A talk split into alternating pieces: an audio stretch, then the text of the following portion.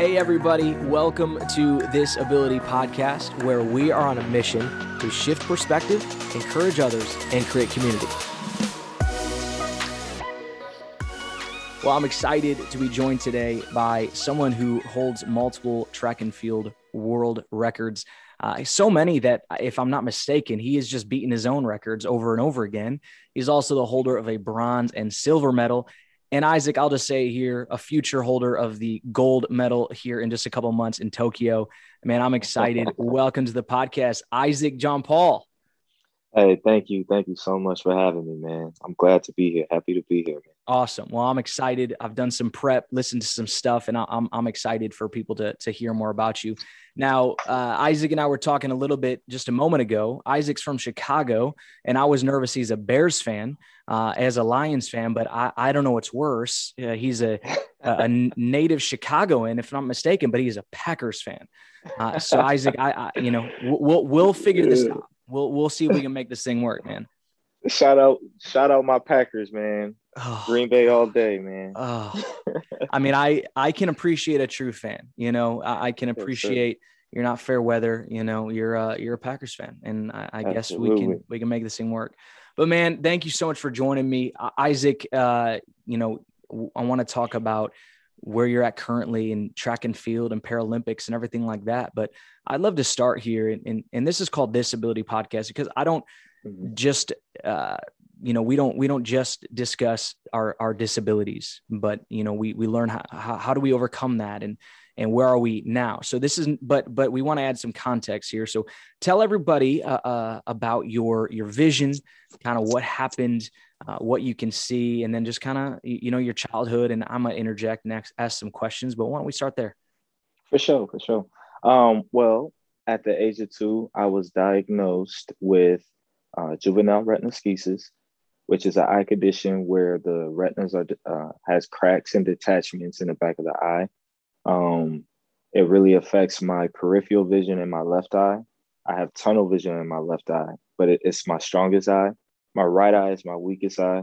I have all the peripheral in my right eye. Um, and then it just pretty much flip flops mm. um, when it's when it's nighttime. So nighttime, my right eye becomes my strongest eye, wow. and my left eye is totally blind. Jeez. Um, so my entire life, so since I was two, I've, I've been lived with I lived with this disability, and um, didn't really see it as a disability. You know what I'm saying? I didn't see myself different as anyone else. I just thought that I saw the world in a different lens, if that mm. makes sense. Yeah. Um, so therefore, like my doctors had told my parents once they diagnosed me, um, the doctors told my parents to allow Isaac to experience life on his mm. own. Don't hold his hand throughout this journey. Let him understand his vision, understand his disability the best way he knows how. Um, mm. and that has probably been the best advice that the doctors could have given my parents because that's what my parents did.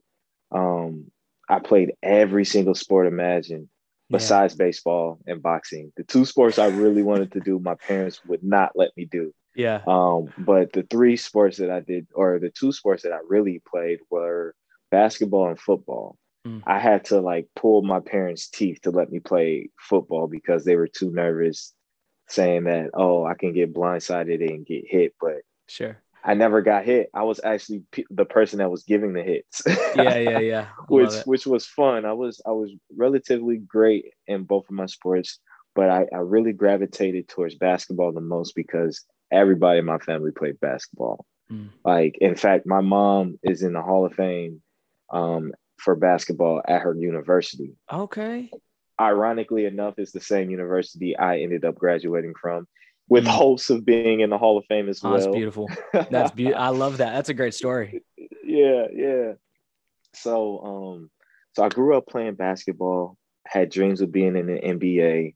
Um, uh, all like dunking on LeBron James, crossing That's over right. Kobe. That's right. You know, all all those big dreams that a young kid would have. Yeah. And um, I, I, I went all the way up to high school, made my freshman freshman year basketball team, and I was like, look, I'm about to make it to the league. There's yeah. no question about it. I'm about to be the next phenom.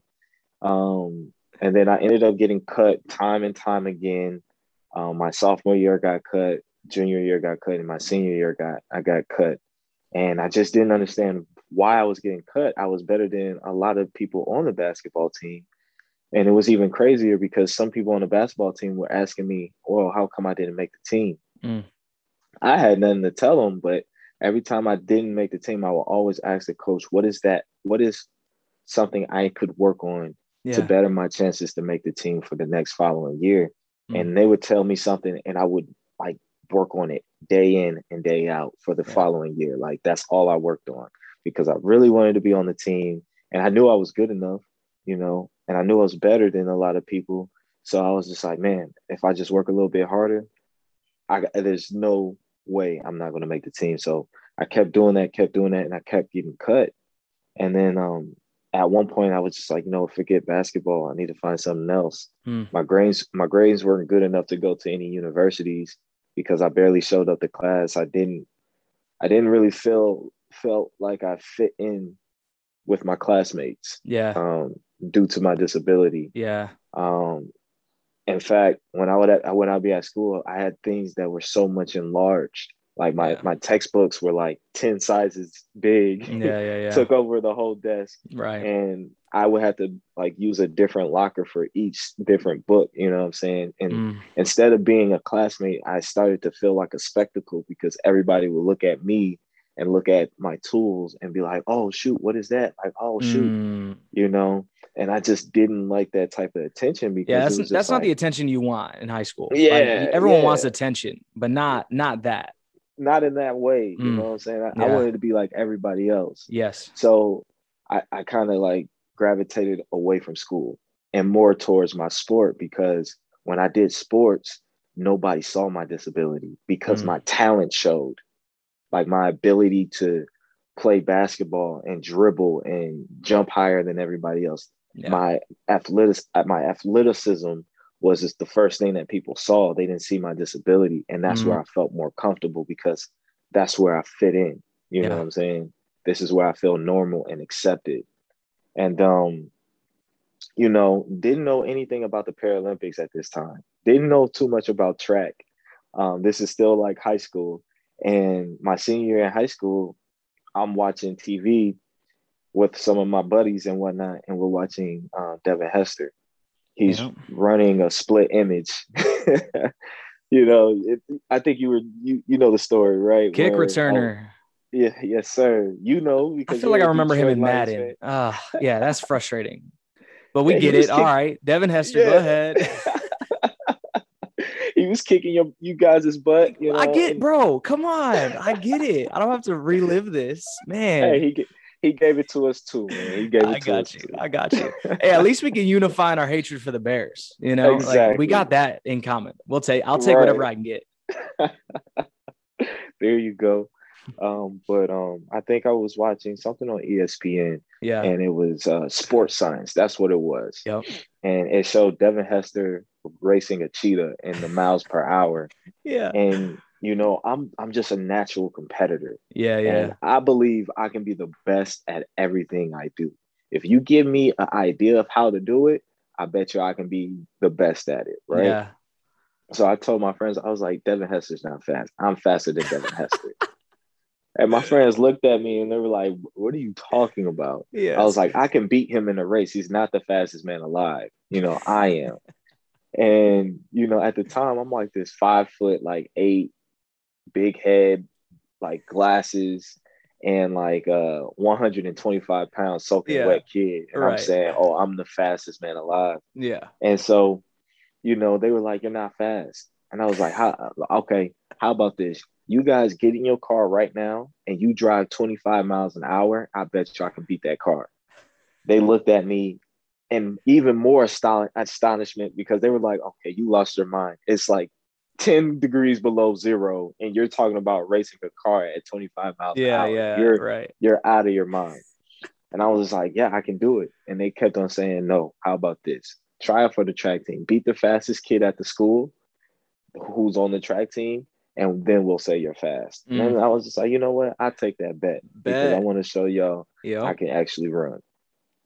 So first day of tryouts, I, am there at track uh, track tryouts, and um, they're doing testing. Now they're testing the broad jump, the vertical jump, and the 40 yard dash. Now I show I come from a basketball background, so I'm wearing the baggy shorts, sure. tennis shoes, you know what I'm saying, and a long white t-shirt. Right. And everybody looks at me and they're like, "Who the hell is this kid?" Yeah. You know what I'm saying? People you about to find out. exactly. I was like, "Y'all about to find out, man." That's right. Who the fastest kid? So I started looking around. I'm like, "Who's the fastest kid?" I want to know who the fastest is. That's man. right. Point them out. Right. you know because I'm I'm only here to tell show people that I am the fastest guy. I love it. So the first the first uh, test we did was the broad jump, and I think I jumped like 10, 10 feet. That was the uh, yeah. furthest broad jump. Um, the school, I mean, not the school record, but the furthest broad jump that either any track athlete Jeez. jumped that that uh that year. Yeah. Then we did the um, vertical jump, and then I I I had the highest vert- vertical jump. And then now the time is here. We're about to get ready for the 40 yard dash. And I'm looking, I'm trying, I'm still trying to figure out who the fastest kid is. Like I'm trying to like look at other people's body language, like, okay, nah, he's not fast. He got his shoulders like it's all slumped over. Right. Uh nah, he's not fast. He doesn't even look like he wants to run. Mm. And then I, I locked eyes on this one kid and I was just like, yeah, he looked like he can be fast. Let me keep my eyes on him. You know what I'm saying? So he and finally it's his turn. Now everybody, you know, I was right because people's reaction to him uh, starting at the line was like, okay, here it comes. You know what I'm saying? He's about to run fast. You know, everybody's attention was locked on him. So he runs, boom. The clock stops. It says he runs like a four, six, eight or something mm-hmm. in the 40. So I'm like, okay, that's fast. That's fast. Four six eight. Everybody's like, oh my god, right, like, right, like you know, riled up because he ran so fast. Right. Now it's my turn. You know, I'm wearing these basketball shoes. You know, my basketball attire. You feel me? Yep. And so the, the the clock goes, ready, set, and then boom, I take off. I'm just running. You know what I'm saying? I don't know how I'm looking. I'm yeah, yeah, like, yeah. Run. you know? Yep. And then the clock stops. And then the coach looks at me, he looks at his stopwatch, he looks at me again, and he doesn't say anything. And I get closer, and he was just like, You just ran a four five eight. Dang. The fastest time anybody's ran. That's like combine numbers. That's like NFL yeah. combine numbers. That's crazy. Yeah. So I'm like, okay, I don't even know what that means. I sure, just know yeah, that yeah. I ran faster than yeah. the fastest guy. Right, you know right, what I'm right. saying? So I'm just like, all right, cool. And he was like, if you don't continue with track, I'm gonna choke you. and then this is a big football football coach. Yeah, you yeah, know yeah. I'm saying all the track coaches back at high school were, you know, the football coach. Got you. So I'm looking at this guy and I'm just like, well, hey, say say no more. Yeah, yeah, yeah. Where I sign up, boss. yeah, bro, I love that. I want to go back real yeah. quick because like, like there's there's a world you get cut from the basketball team three years in a row, like I mean, there's a world where you're like, all right, I'm staying home and playing video games. You know, like, yeah. do you think it was you, you know you you talked about your parents saying, hey, let let's just give him give him a great life, and that's interesting that that was what you know your your your parents told you from that experience with the doctor because I don't feel like that's often what happens. I think it's just like, yeah. you know, here's some bad news, good luck. Uh, but for the doctors yeah. to say that, I feel like that's a really powerful tool that they gave your parents. But there was Absolutely. obviously like this crazy drive in you to like, all right, like uh, I know I keep getting cut. And what's beautiful is like you kept improving. Uh, like, all right, coach, like I want to make it next year. What's going on? And if I heard correctly in another conversation, Isaac, uh, I'd love you to speak to this and then just that drive inside of you. But it sounds like you you actually didn't make the team, and it was because you were a liability because of your vision.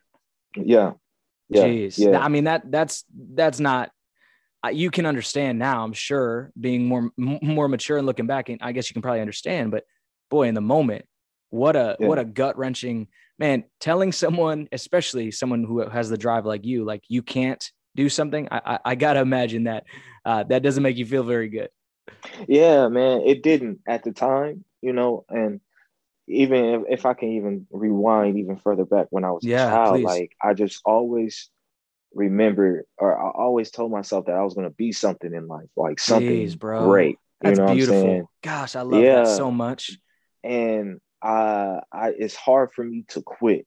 You know what I'm saying? Mm. Like, it's really hard for for me to quit something that I enjoy doing, that I love doing, and that I feel like that I haven't reached my potential yet in. You know what wow. I'm saying? And um, so with that being said, like it was just something that I was birthed with. You Jeez. know what I'm saying? Yeah. It wasn't anything that was taught to me. It was just something ever since I was a kid that I knew that I was going to do something great and be something great. Mm-hmm. And I mm. knew that it was going to be something athletics. Of course, I thought it was going to be basketball. And then the crazy part is, I legit in my junior year, I remember having this uh, list of goals. And on this goal list had make it to the NBA, make my parents proud, be in mm-hmm. the mm. Hall of Fame, uh, go to my mom's college and play basketball and wow. lead the team in scoring. All of these things centered around basketball. Make the yeah. Olympics was one of them. Wow. this is junior year of my uh, high school. Uh, high school, and I had this goal list, and legit everything on that goal list ended up transcending into track and field. Wow. I ended up going to my mom's university you know, becoming a five time All American, national champion within the time that I was there. And potentially, you know, hopefully Lewis University, yeah. home of the Flyers, you know, inducts me into the Hall of Fame. You know, That's I right. would love that. That would be like the biggest honor I would ever receive in my life man. that happens. Yeah. Um, but you know, I just always had that feeling.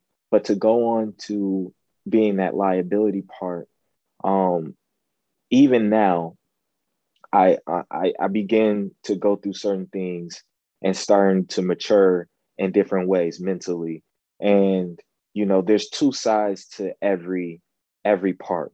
Yeah. Because I can't just sit here and say, "Oh, it's solely my my school's fault for saying, "Oh, I'm mm, a liability." Sure. Um, because I also played a role in that too.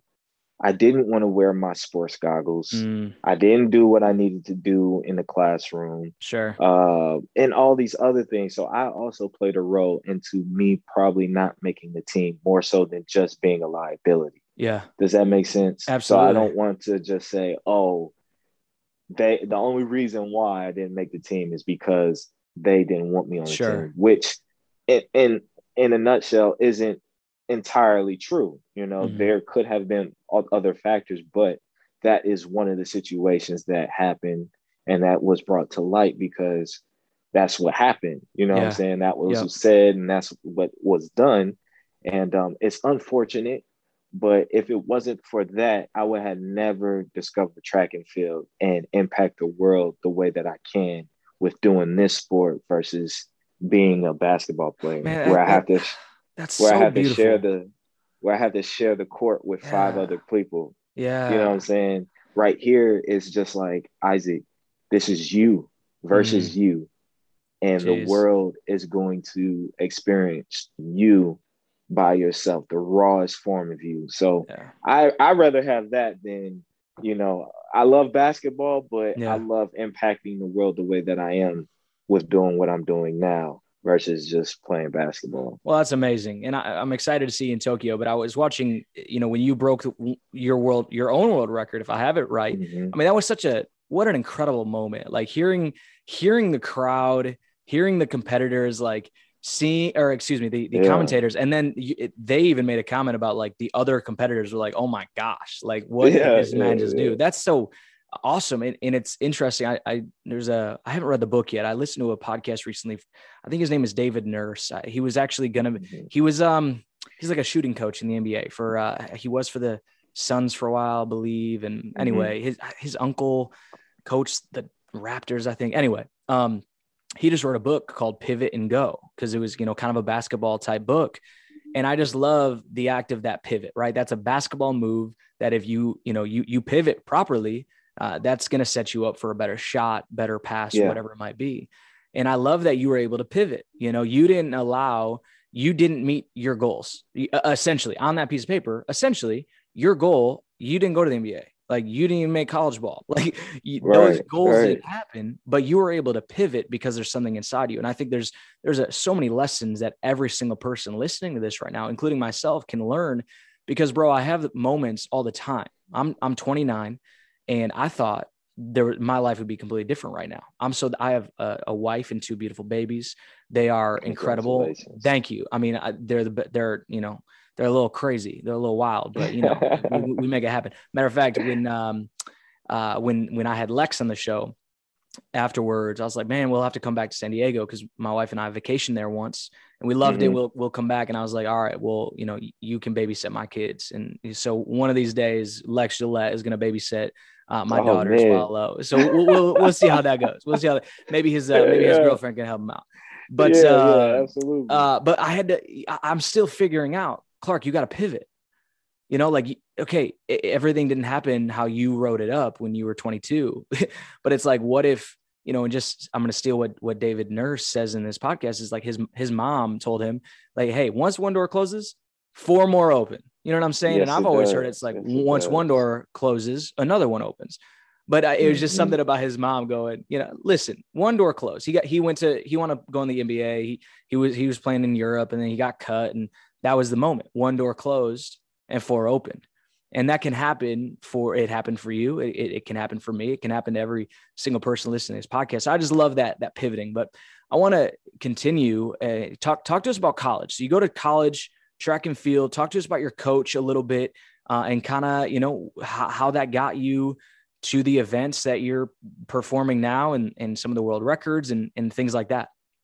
Yeah man. So man college man. Uh, first and foremost um, I would like to say that I am very blessed and very lucky to have the coaching um, that I've been um, able to have yeah. thus far, you know, from high school and uh, throughout college. And even now, as a professional, um, I'm so blessed that I had these coaches first and foremost.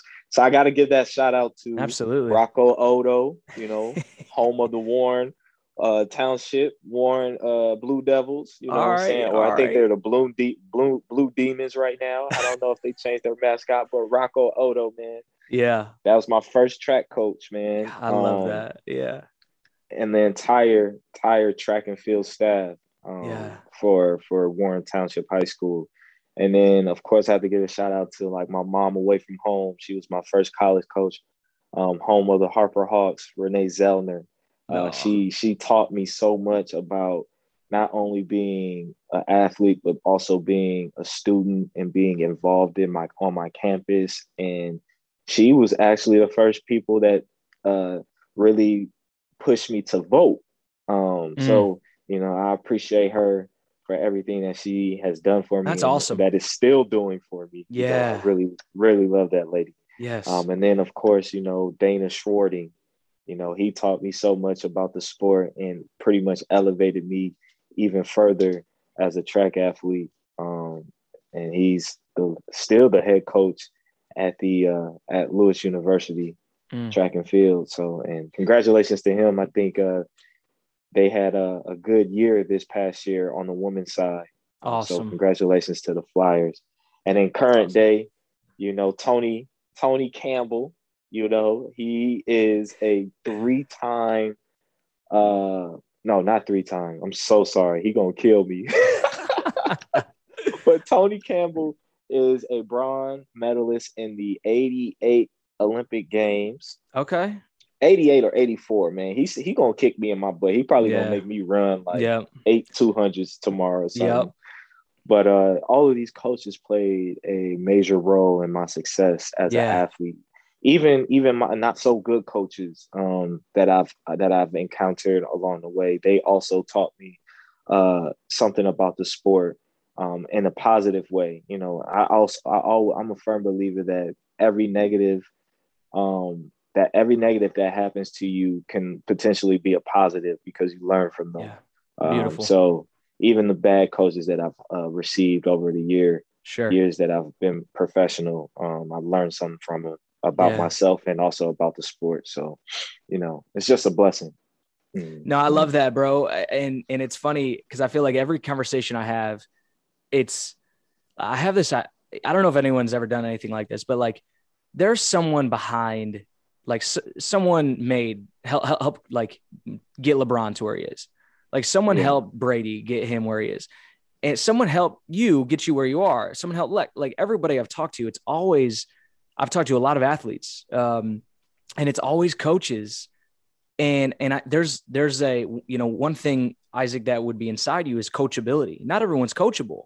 Not yeah. everyone is like, all right, coach, like how can I how can I get better? Not everyone has that. So I think that's an incredible incredible testament to you, and that's an ability that you have that you might not even realize. Is just like, hey, I want I want to get better. I want to be the best you tell me like what do i need to do because there's yeah there's people out there that no i got it like i, I am the best like I, I can figure this out on my own and so I, I just love that there's always as you go through your, your life you can look back and man it was 2014 when coach said this. It was man in 2012 my coach gave me this opportunity or in 2013 i just that's such an incredible thing. And, and again it speaks yeah. to we need coaches we need people. It takes a tribe right? It, it takes a village to raise kids but i think it Absolutely. it takes a village to uh, get us to where we need to go. And oftentimes i think we coming out of a, uh, of a pandemic so many of us were isolated.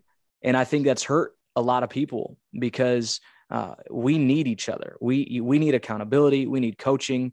We need people to tell us the truth right? And not just tell us what yeah. we want to hear. Um, but i just think that's that's such a beautiful thing looking back at coaches and just recognizing them for for how they helped you you know get get you where you're at. So i want to i want to so so now you start getting involved in paralympics right?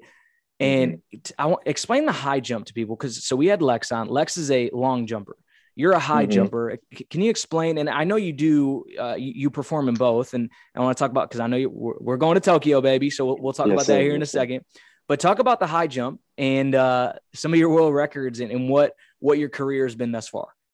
Got you.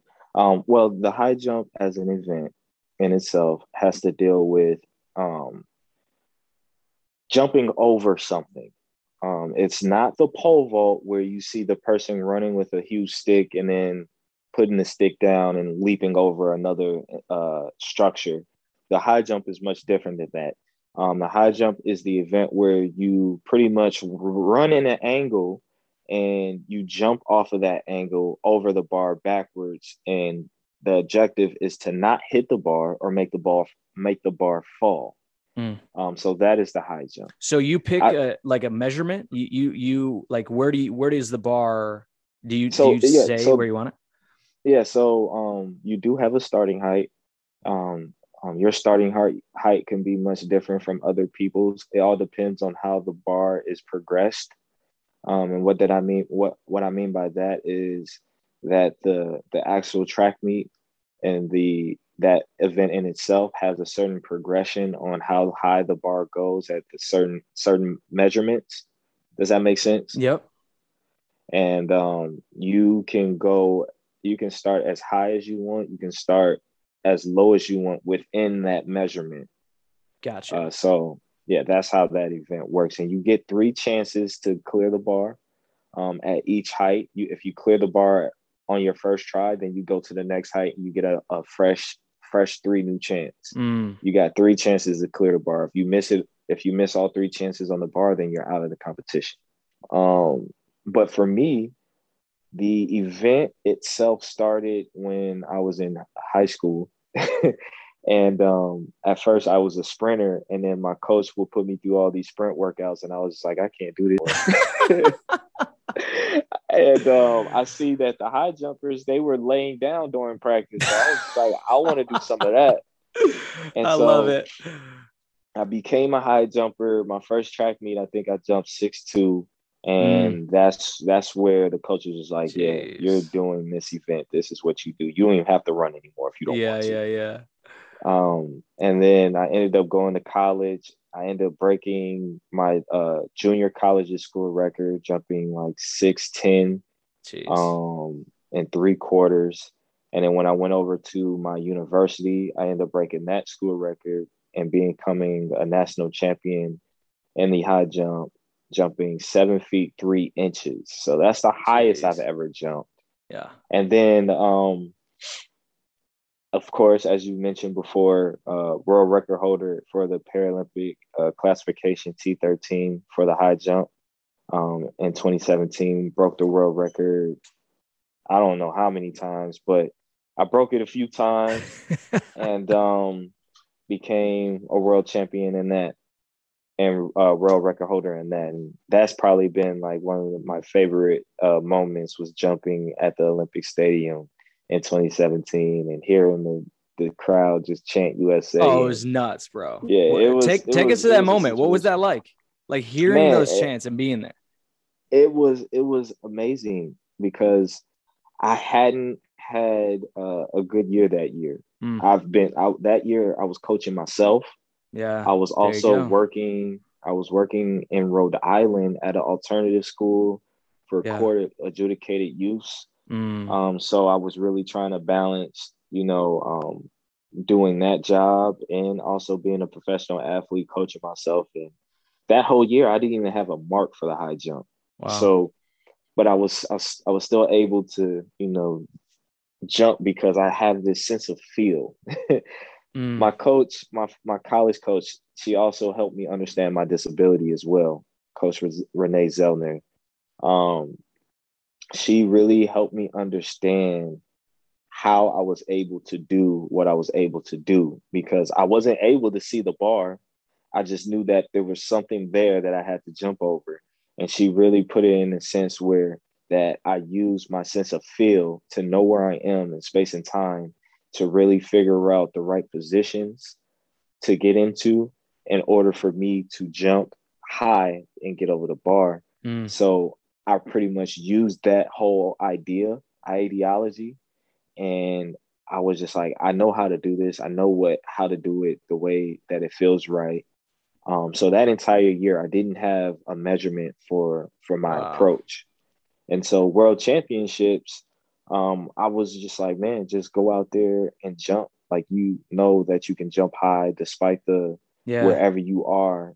You know, what I'm saying you have you have a good idea of where to be. Um, and if you just do that, you can win this meet. And so that's what I did. I just went in there. I was just like, just jump. And I jumped. yeah. and I was able to jump high enough to break the world record Jeez. and put on a show for all those fans. And that was yeah. that was fun. They need to bring that, they need to bring the high jump back in my classification because I know the fans would love that. And if they did that, it'd be a great opportunity to compete with other classifications that do the high jump, that offer the high jump. And there's some good high jumpers out there in the Paralympic world. So I think that would be good for the sport if they try to bring back my high jump for the so, T13 class. Okay, I was about to say. So for T13, they don't have the high jump. And T13, yeah. for those who, who don't know, there, there's different qualifications based on how mm-hmm. sighted someone might be or, or what the level of disability might be for for a Paralympic athlete. So what what did you qualify for then? Because I know you're going to Tokyo. Uh, what yeah, are so what event? I'm doing the long jump um, where I'm ranked first in the world in the long jump. For okay, and, all right. Yeah, yes, sir, yes, sir. All right. Um, I mean, I um, knew I was talking to a stud, but I didn't know you're number one. All right, Isaac, let's go, let's go. Yes, sir, yes, sir. And then um, I'm also doing the hundred meter uh, dash. I started this year. I started training for that this year, Dang. and I'm currently ranked number two in the world in the in the 100, 100 meter dash.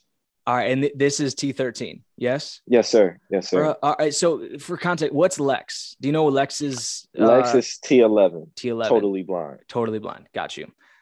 Uh, man. All right. I'm sorry. I'm getting a little pumped up. Just uh, I'm I'm very excited. You know this this world good. that I'm entering into uh, of you know I've, I've I talked to Steve Serio. Steve Serio is the captain of the the men's Paralympic basketball team and mm-hmm. uh, you know i just i just want all these guys I, like i want you to get goals so bad. I told lex i was like let's let's bring oh, home the goal. man. you know what i'm saying? Yeah, like let's do it yes, man. sir. like like let's let's do it. And i want i want that for you so bad. So i'm, I'm getting i'm getting excited. And you're gonna have uh, you're gonna have a crew of fans here in, michigan. And we won't root for the packers but uh, we'll we'll root for ijp all right? We'll, we'll make Thanks, it happen i appreciate it. I, I want to segue quickly man. And uh, i want to I, I know you coach students at San Diego State or, or you have. But I think there's something so beautiful about that because you've talked about how great coaching has been for you. But what has your experience been as a coach? What what are what are you getting out of it? What what have some of those experiences been uh, coaching some some athletes? And if I'm not mistaken, th- these are other these are people with disabilities, correct? Yes, sir. Yes, amazing. Sir. Talk to us. Um, uh, this experience has been nothing less than rewarding. Mm. Um, like my experience with coaches, I, I, I'm I'm a I've always grew up with this thing about paying it forward. Whatever mm. is given to you, make sure that you do your best in giving it back.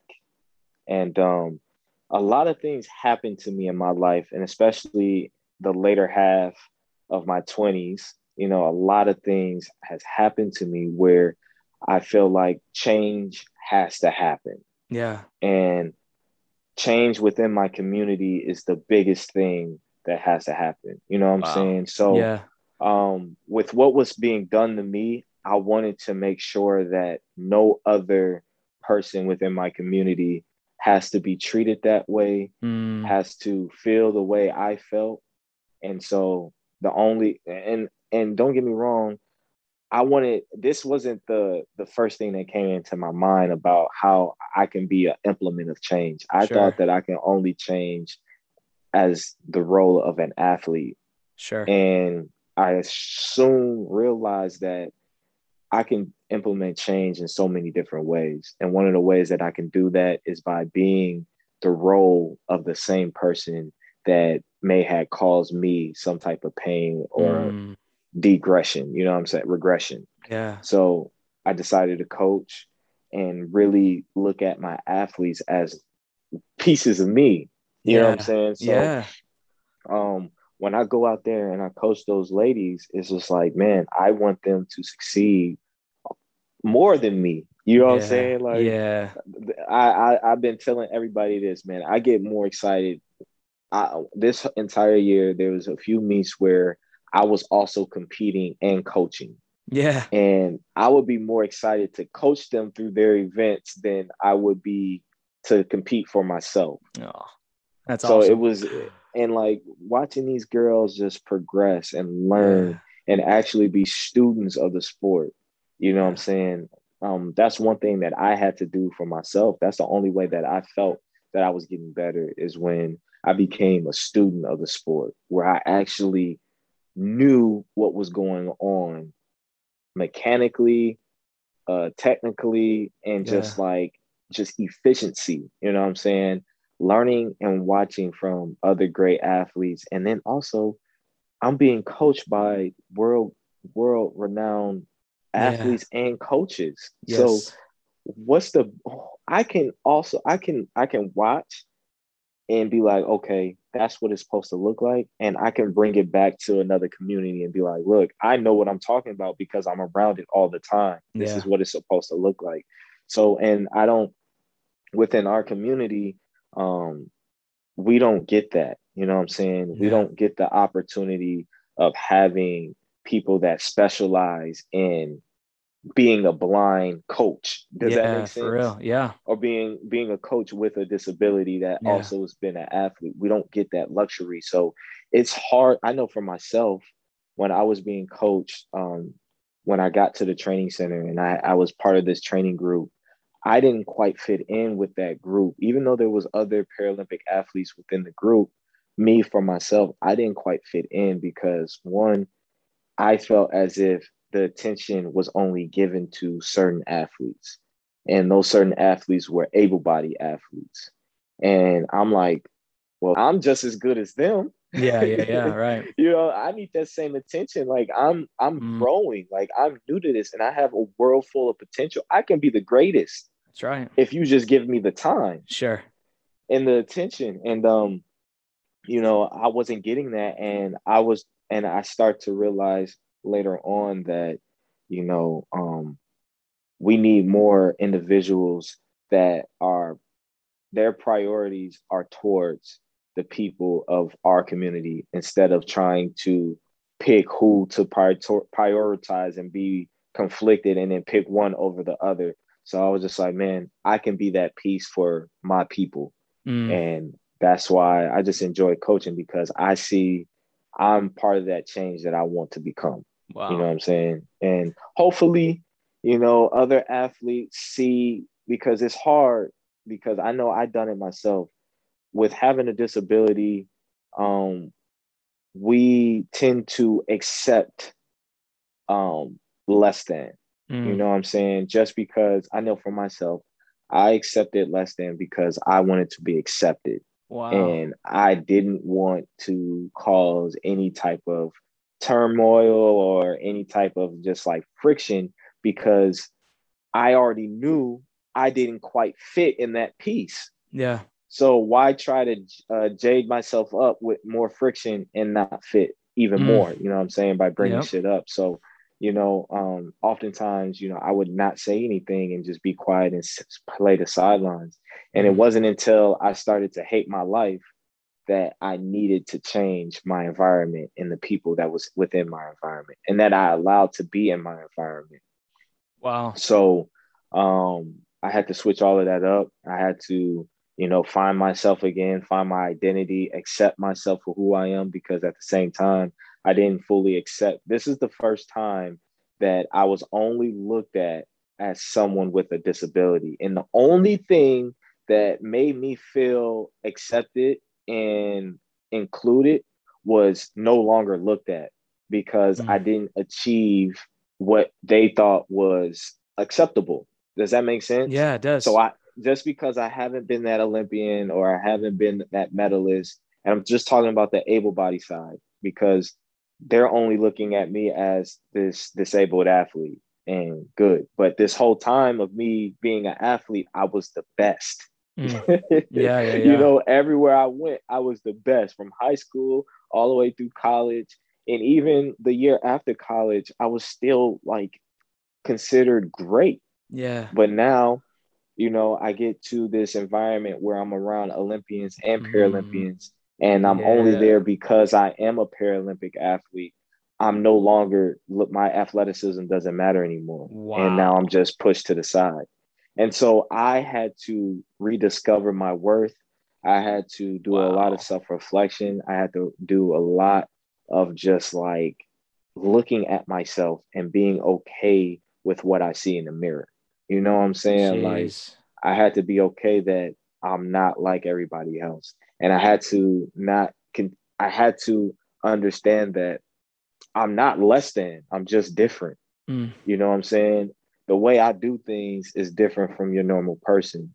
And I honestly had to also tell myself, you take those that look at you differently and you put them in your shoes and see how they yeah. live. Yeah, yeah, yeah. Because I guarantee you, no one can live Isaac John Paul's life the way that Isaac John Paul could live it. Yeah. Because my life is for me and no one else. You know what I'm saying? So it was just like I had to understand that all over again. Not all over again. It was just I have to understand that because it, it didn't exist prior to now. You know what I'm saying? Because I was I was I guess you would say ignoring the fact that I had a disability because nobody else would acknowledge it or I was able to like run away from it with sports. Mm. But now it was funny because the same thing that I used to run away with, run, run away from it with, is the now the thing that is I'm confronted with. Does that mm, make sense? Yeah. You know what I'm saying? Now the wow. sport is like, no, this is who you are. And I have forgotten that. And so now, Jeez. you know, going through what I went through with that coach and being able to make the the decision to get out of that that environment and put myself in a different environment and thrive. I'm much happier. Um, I'm I'm getting better. Like, hey, bro, I'm about to be the man in this thing, dog. like, I'm about to, bro. The way I'm about to do it is like, it's going like no one else has done it. Yeah. And the way that I'm doing it is is from the heart. It's from the soul. Like, this yeah. isn't something that you can write out and be like, oh, I want you to play this role. Like, I'm for real about to be a role model, not yeah. a model playing a role. You feel me? Like yeah, yeah, yeah I'm yeah, really, you know, this is this is coming from the heart. You feel me? So like every time I put on my on my spikes, it's just like I'm running for for a reason. I'm mm. not just running for the the the the glitz and the glam and yeah the the acceptance. I'm running because I know that what I'm able to display is something someone is going to be able to take and probably save their lives with. You know mm. what I'm mm. saying? So Boy. that's the that's the beauty of being a coach Yeah. And also being and really finding my worth and really finding my purpose in this life. I really feel like God is like, He had to put me through that so I can because I remember prior to all of this, I was so focused on getting the endorsements, how to get sponsors, getting the agents. Like I ignored a lot of things. Like I even ignored the way people would talk to me and treat me. Wow. Like for example, um, I wear a certain uniform yeah. when I compete. I wear a crop top, a tie-dye crop top that says DNA across the chest. Yeah. And what that symbolizes is just confidence. Yeah. Being comfortable. And I'm just an old head. I love the 90s.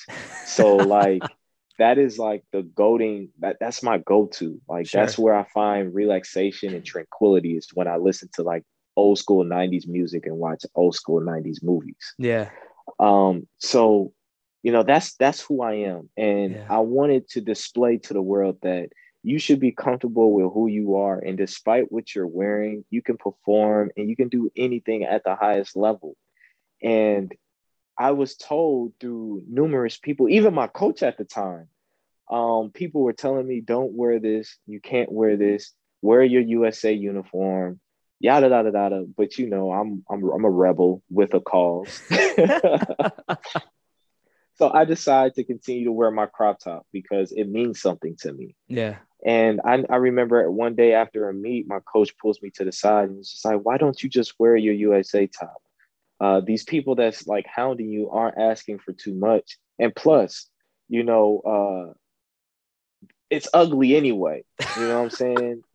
Like you, you look, you know, I'm not going to say the sure, what he really you. said, but yeah, yeah, yeah. you don't look, you know what I'm saying? And yep. I just looked at him and I accepted what he said. I smiled and really eh, swallowed everything what he said to me and I took it in. I didn't stop wearing my crop top, but at the same time, I accepted what he said for value. Sure. You know what I'm saying? And for him to be able to do that and be my coach and really allow me to just like strip myself of my own value and accept mm. his value, it was just like, yeah, I, I, I started to lose sense of myself. So wow.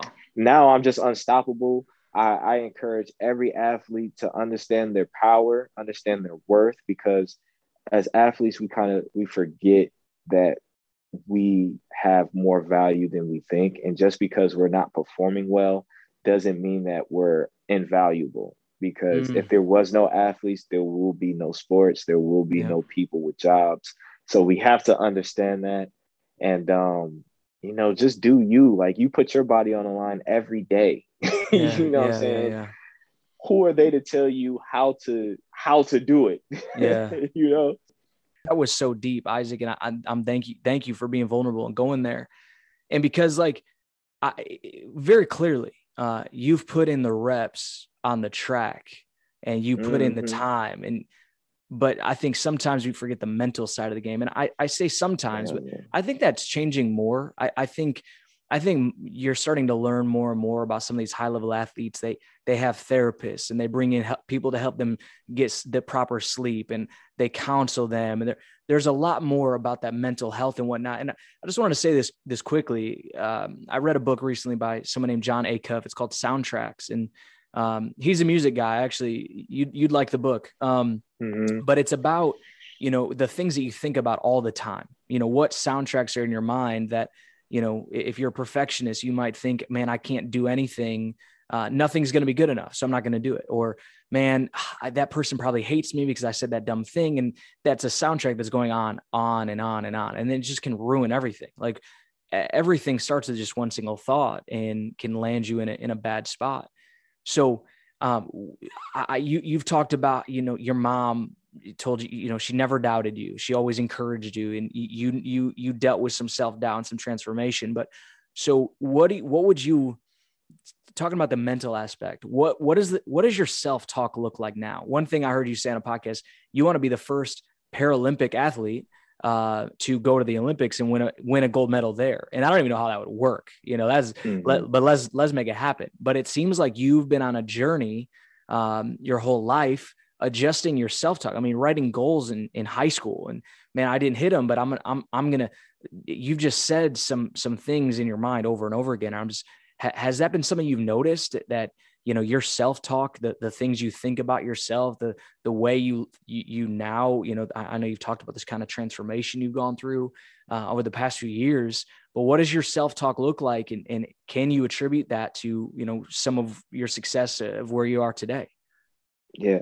So yeah I, of course man. Um like i said um at the top of our conversation as i when i was a yeah. kid um i always wanted to be something great yeah. I was never satisfied with wanting to be like the next person. So like like for me, it's not just okay to make a team. I want to not only make the team, I want to be the best person on the team. I want yeah. to be the person that people remember, you know, because anybody can make a team, you know, but to break a world record, to yeah. have a gold medal, or break the Olympic record at the Olympic Games. You know what I'm saying? Those are positions where you're always going to be talked about. Mm. And I always, in every fashion of life, whether it be my athletics or just simply encountering people, I want to leave an impression on them where they'll always remember IJP. And why is that, Isaac? why? Because yeah, talk to me. I want because I feel like what I have to offer to the world is something to be remembered, and the way yeah. that I'm trying to give give it to the world is something that people everybody should try to do. You know yeah, what I'm saying? Sure. To operate off of genuineness and just with a with a open heart. You know what I'm saying? Yeah. Like, bro, I, I live in a in the United States of America. Yeah and I'm a black um young man yeah. living in this world. Right. So the narrative behind of what I just told you yep. looks different for a lot of individuals right. of what a black man that is 28 living yep. in the United States looks like. Absolutely. And I want to be the person to encourage people change the narrative. Yes. Change how you think about what was been told to you. Oh, you know, love it. Yes. Know, and you know, you feel what I'm saying? Yes. Like, I know you've been told in your life that you go to school, yeah, get a job, get save money, and you're going to be successful. Like that, that is the way to be successful. Yeah. But we all know that it's not always about going to school. It's not always about getting a nine to five. Yeah. You can be successful in so many different ways. But for me, being successful looked like, okay, grab a microphone or dribble a basketball or mm. run on a track. You know what I'm saying? Yeah. And I want people to understand that, yes, my success is on the form of running on the track, but I also want you to understand that the reason why I do this sport is through the life lessons that this sport has taught me mm. and the experiences that this sport has given me is the reason why I am successful. And that's the reason why I don't give up or I just don't know how to give up is because of this sport. Yeah. And I want I want also people to understand that you can find that lesson in different areas of life because although this sport has taught me something, it taught me things that I can carry with me every day, yeah. you know, of my life. You know what I'm saying? This sport taught me patience. And I use that same patience when I'm dealing with my girlfriend when she's yelling at me about keeping the toilet seat up. You know what I'm saying? So you like it, it's it works. Yeah, yeah, yeah. you know what I'm saying? So um I hope that answers your question. So well, but, bro. I mean there yeah. th- I mean there's just this is amazing. Uh and it I want to say this when you were talking about you know, marginalized community and people looked at you mm-hmm. different. You were talking about the blind community. And I'm thinking mm-hmm. you could talk about this at, at, at, yourself as a black man in America. I just think like that that's such an inspiring thing. And and I want to give you like a, a word here. Uh, mm-hmm. it, it, seems like you're striving not for success, not just success, but I think what's beautiful about you, Isaac, is you're you're you're you're trying to live a life of significance trying to make a difference. Yeah.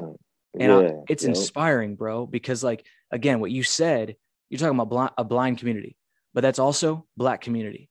Uh, it's also mm-hmm. X. You know, we fill in the blank, and there's marginalized and stereotypes and all that stuff. And it's just your story is beautiful, and you're so you're so inspiring. And and you know, you said uh, just a couple minutes ago, you said I want to be a, a, you know, I'm going to be a role model. Bro, walk in it, bro. You like you are a, a role model, and, and I, I'm excited for more people to hear this. I hope people see you put the gold on and they look you up when you know, in, in Tokyo, they look you up and find you and, and you just keep making an impact. Cause I, I think it's yeah. amazing. We'll have to, we'll have to do a part two. When you come back from Tokyo, you got the gold around your neck. We'll do part two, but it's funny, sure. Isaac, you're, you're so passionate, so fun to talk to. And there's so many layers. I want to I want to talk quickly. Uh, you're also an author. You you wrote a book. Yes, sir. Uh, uh, t- t- tell me tell me the name again. I I, I have it. Guardians of Orisha. I, I got it yes, today. Sir. I was yes, going sir. to uh, I was gonna I was trying to find some time to to read it. I, I got I read a little bit of it. Um, but what a I mean, come on. Uh, what an interesting guy. Like just another yeah. layer that you're also an author. Talk talk to us about that real quick. Just your writing and being an author. What the book's about. What's your drive behind that? Yeah. So yeah, the so you know about making change, man. Um, I wrote that book at a time of my life where, you know, um, we are in the middle of a pandemic. So, you know, I yeah. can only work out for so long because yeah. we can't even go outside. So I'm stuck in sure. the house. Yep. Um, with inside this pandemic, a lot of social injustices are thrown in our faces, you yeah, know, more absolutely. than uh, we're used to. Yep. And so um, and a lot of stuff. Like I, I ended up catching myself in a in a riot. Um, got tear gassed, mm. and um, wow, I wasn't I wasn't even trying to be there. You know, yeah. I just just so happened to be there. You know wow, what I'm saying? Bro. So that's crazy. Um, all of this stuff was happening in yeah. my life, and was just moving so fast, and yeah, like I had no other. I didn't know how to like handle it all. Yeah. So um i'm in the house and i'm watching tv and i eventually get bored watching tv i eventually get bored of watching netflix. Yeah yeah, yeah. and so now i'm just stuck with my imagination and i start to create these concepts. Wow. And these concepts were pretty much um inspired by changing the narrative about how people see black people mm. in america yeah. And um, my first initial story was about this young boy, and a lot of it was, and a lot of the stories were um, how I felt. You know yeah. what I'm saying? Like pieces of me, like every character were elements of who I am. And um, I had one story that was talking about a young black boy, but that that is still a story. But this yeah. story that um, I came out with, um, I really wanted uh, to show black women in a different light mm. um, just marginalized women, women of color. Yeah.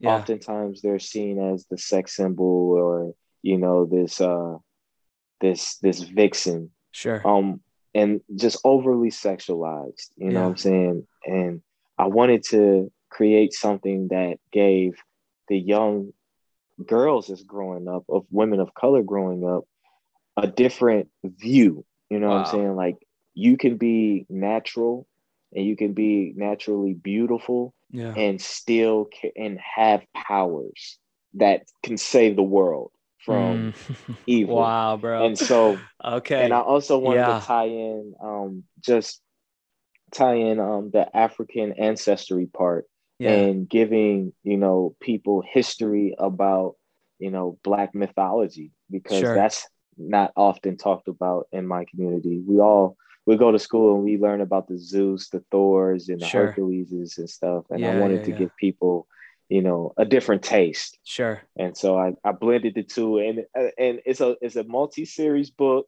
After the games, I'm gonna sit down. And I'm gonna write the second book, and the second book, trust me, it is going to throw, bro. Just I'm I'm going to be the next Stan Lee. I'm creating my own Marvel. You heard it here first. all right, bro. All right, all you right. here first. Man, I I love that. What a what a sure. interesting thing to write about, and, and, just letting you know just just being used. You know, it sounds like it's a mm-hmm. book that's it can make a difference and and be impactful. Uh, that's amazing, and and I love. I'm I'm really glad to be honest with you guys that we kind of went there and and talked about some some things because it's not often in in a society like this, bro. I'm I'm a pasty white dude in Michigan. I'm a Lions fan. You're a black blind guy in San Diego. That's a Packers exactly. fan. There, there's not anything else that can just like put us against each other. But bro, like I, am I'm, I'm honored, Isaac. I mean yes, that from the bottom of my heart, man. I'm honored to uh, have met you, have, have spoken you to, to today. Um, listen, we're we're rooting for you, bro. Um, I want I want to see I want to see you on the podium. I want you repping USA, even if you got the yes, shirt sir. on or not, bro. And I want sir. gold around your neck, man. And, and we're wishing you good luck. But bro, tell us, uh, t- tell tell everybody where, where, where they can find you if they want to follow you on social or check out the book. Where can they find it? Absolutely. Um, my social media, you can find me on Instagram. My Instagram handle is IJP underscore I am. That is I A M one, the number one. That's IJP underscore I A M one. And uh, to find my, oh, and also you can also find details of my book on my author page, and that is the the author Isaac Jean Paul. So that is the author Isaac Jean Paul, and you just spell my name. It's not spelled any any yeah, crazy yeah, yeah. type of way. and we'll we'll link it in the show notes. Isaac, yes, bro, sir. what a what a rich conversation it went down a, a, lot of different paths, and I'm thankful for that, man. Thank you so much. We're uh, we're rooting for you. We'll see you in Tokyo in, in just a couple months, man. Yes, sir. It's all love, man, and I appreciate you even having me on your platform. And uh, I can't wait for us to talk again, man. Thank you so much for listening to this episode of This Ability Podcast. I hope you are coming away from what you heard today feeling both challenged and encouraged. I hope you start to look at some of the disabilities or disadvantages in your life just a little bit differently and begin to leverage the abilities that you do have to become the best version of yourself. I would be honored if you would take a moment and hit subscribe on whatever platform you're listening to this on and share this with your friends and family. I'm so grateful that you decided to join me today, and I will see you again real soon.